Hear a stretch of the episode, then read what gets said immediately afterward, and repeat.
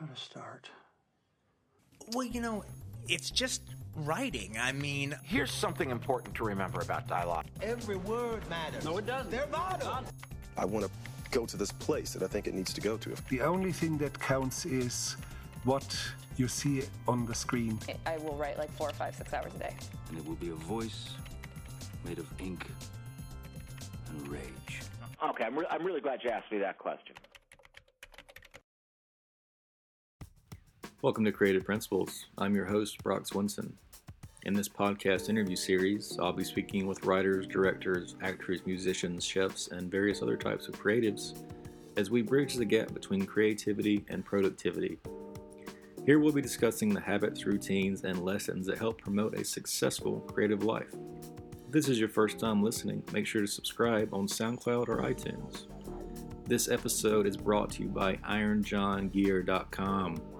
In between your creative pursuits, make sure to check out Iron John Gear for top apparel, footwear, fitness items, outdoor supplies, sports gear, and much more.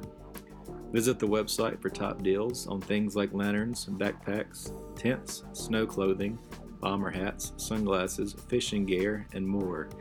Visit ironjohngear.com today and save money on your next adventure. In addition to Iron John Gear, make sure to also check out Freelancer Class, where you can learn how to become a freelancer full time or part time.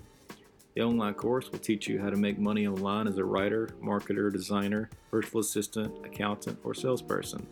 Stay tuned after the show to learn how to get access for free to this $99 valued freelancer course, along with some other free items on our website, creativeprinciples.live. In The Cured, a disease that turns people into zombies has been cured. The once infected zombies are discriminated against by society and their own families, which causes social issues to arise. This leads to militant government interference. In this interview, writer director David Freyne talks about his childhood influences, the real life headlines that shaped this film, how to make the jump from shorts to a full feature, and the importance of always focusing on character. Oh wow! Um, I decided to become a filmmaker when I was about eleven. I think I saw um, a VHS of Terminator Two, and I think that just did it for me. So I, I remember wearing out that VHS and just being astounded and loving it. It was like uh, magic. And then I saw, kind of a year later, I saw Three Colors Red, and I think that nailed it. It was like, how can you combine these two things and make film? So, um, so yeah, it was it was kind of back then. I was very lucky that my local. Um, you know, there wasn't a really good cinema or anything in rural Ireland where I grew up, but there, I was very lucky. My local Xtra-vision had a really good world cinema section and a really good kind of horror section, and so I just devoured VHSs throughout my my teenage years. So the idea for the cured kind of revolves around the cure for the zombie outbreak. But while you're writing the movie, like in real life, Europeans recession was happening. What are some of the news stories or ideas that might have shaped this screenplay? Yeah, um, absolutely. It was a huge um, influence. So I think what what was the big thing for me when I started writing it was the, the bailouts are happening. So the banks are being bailed out, people were losing their jobs and being paying for these bailouts. And it was a, a huge amount of anger and upset and people being blamed for things beyond their control. And that felt like a really kind of powerful kind of analogy for the cured who, who were essentially being blamed for things that were beyond their control. I mean, they, you know, it's a question of who is, who was responsible. Um, so that kind of really fed into, into it. And we had the, you know, big protests in in Greece, in Ireland, throughout, throughout Europe, and the rise of populist politicians and the rise of people like Farage and Wilders and Le Pen in Europe, who who were exploiting the the fear and the anger around them for their own ends and manipulating that. And I think that all fed into the, the writing process of this um, and, and why we decided to have I decided to have this antagonist who is essentially just a, a populist politician who who is manipulating the, the anger around him. Horror movies, especially the early George Romero zombie films, have kind of always meant to reflect on society. Um, so, so this main character, Sam Sam Keeley's character, he's released from an institute. It, it, for, at the beginning, it feels like it's something between a mental hospital and a penitentiary. What kind of research went into developing his specific character? I mean, a lot. I did a lot of research on um, PTSD in soldiers, um, um, on, on mental illness. Um, it, it, the I think for the, the camp itself was very much so modelled on um, refugee camps and internment camps um, for asylum seekers, one of which is in Ireland. Um, and I did a lot of research on them and their mindset and how they are treated as well. So it was it was a kind of a an ongoing kind of um, process. And then Sam himself, the actor who's incredible, did a huge amount of research along the lines of post traumatic stress um, and, and just looking at how, depending on your period of time, how soldiers were treated when they came back Vietnam War or World War One, and the various ways that they uh, that that that that PTSD manifested. So whether made them mute or made them stammer. Um, you know, I think that that all kind of fed into the, into into the character of Senan, um, and just the idea of kind of being haunted with the memories of what you did as if seen through trapped eyes felt so harrowing.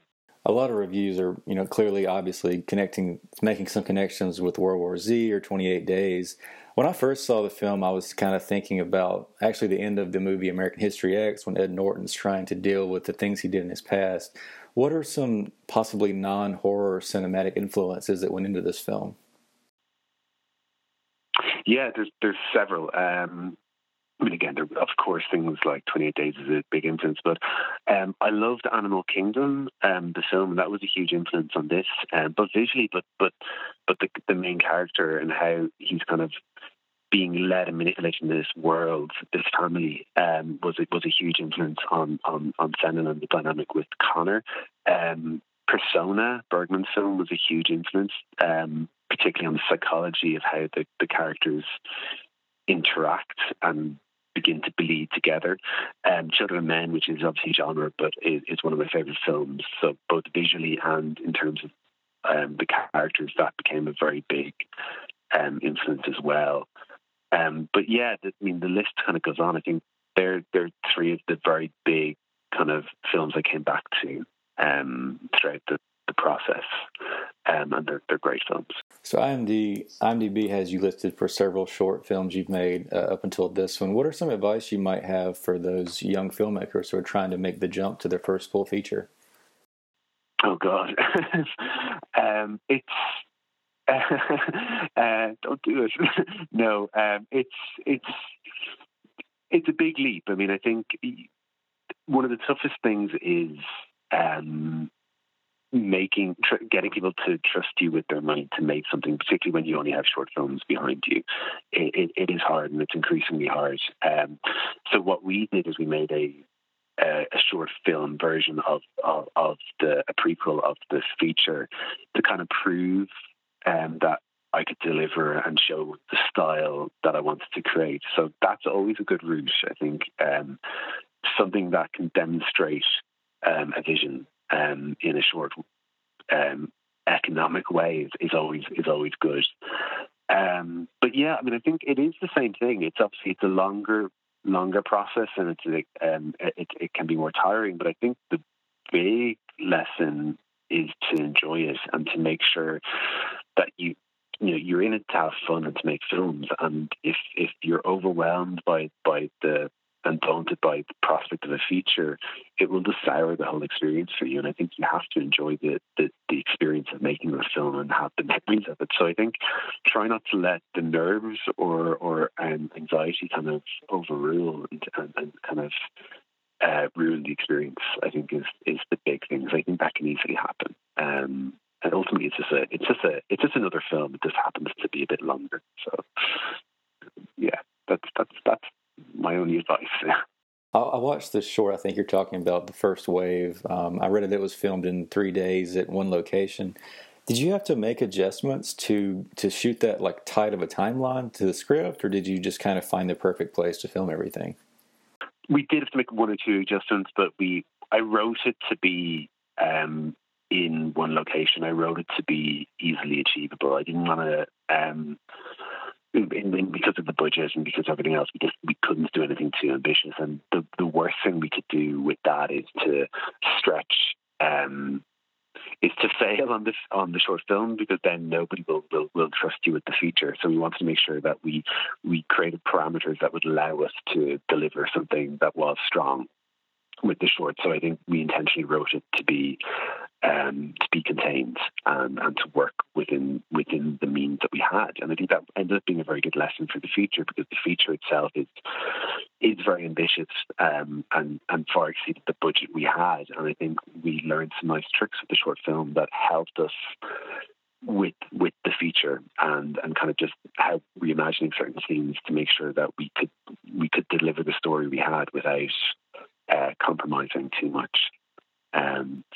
Yeah, so I think, and I think with any short film, it's it's always good to um to, is is to work within your parameters. I mean, and you know, it's good to be ambitious, but you you you have to make sure you can deliver. Um, or, or the or the production will just creak under the, the weight of expectation. Are there any um, you know shortcuts or advice you might have? Like I assume one thing might be that spending money on makeup for a zombie film would be less than some big action scenes. Are there any tidbits like that you could give for those first time filmmakers? Yeah, I mean it. I mean makeup is is is isn't cheap and it is also very time consuming. Um, so I think for me, I think the big thing was trying to keep the focus on the on the protagonist at all time. So the action can unfold in the background and can unfold in soft focus where it doesn't necessarily have to be as well executed, but it's still there. And the eyes will always be drawn to the main character in the scene.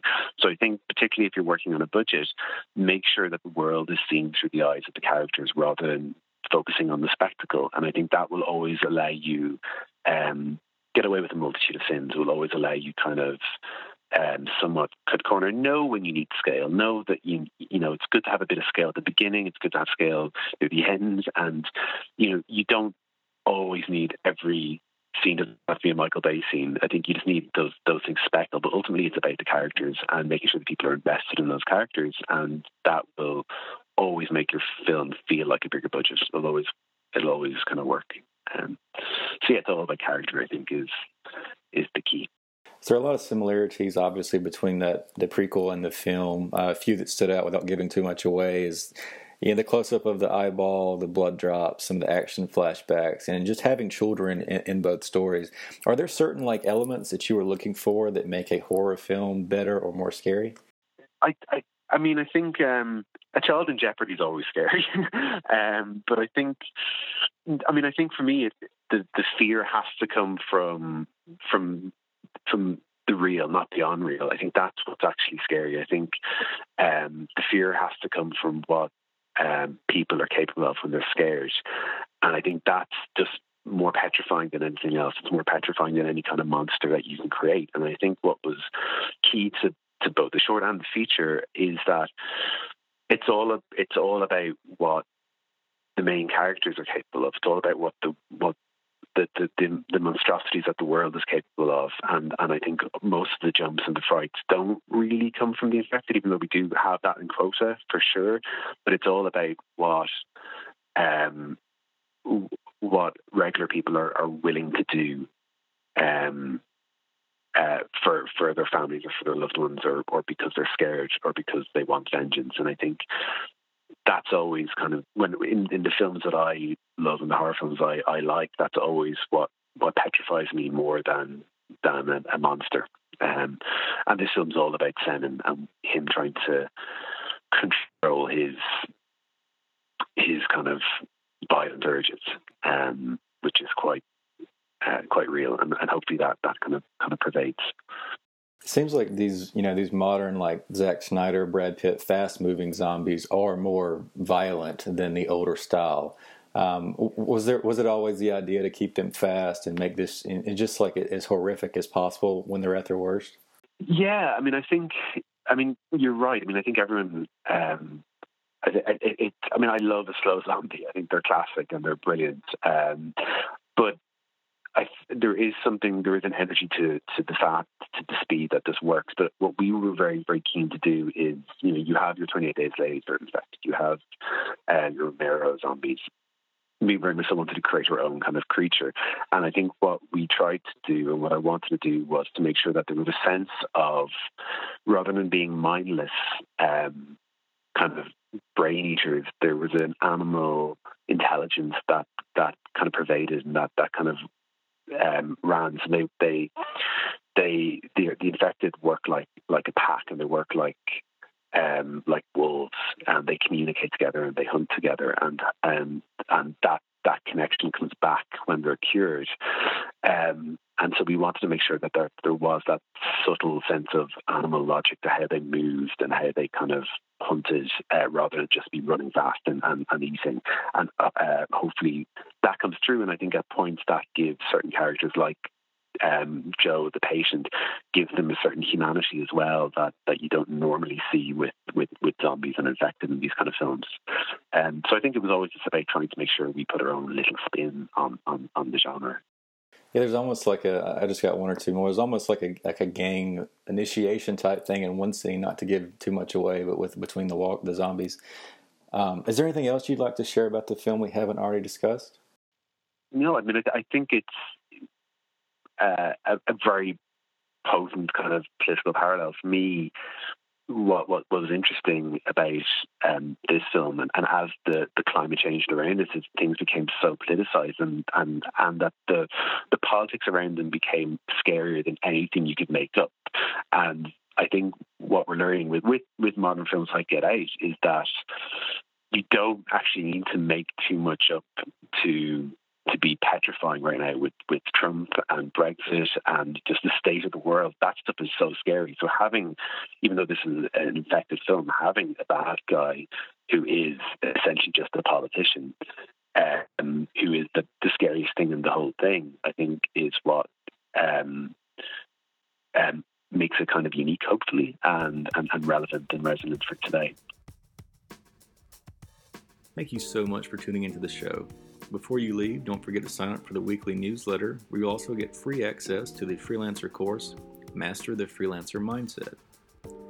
This system will teach you exactly how to find clients online, which includes step one, the psychology of the mindset, step two, how to create a killer profile, and step three, how to find quality clients. This online course is valued at $99. It can be yours for free. In addition to the free course, you'll get access to the ebook How Hollywood Screenwriters Annihilate Writer's Block. This contains advice from Aaron Sorkin, Cary Fukunaga, and William Monahan. You can find all of this and more on creativeprinciples.live. Visit the website for new interviews, articles, and the daily blog. That's creativeprinciples.live.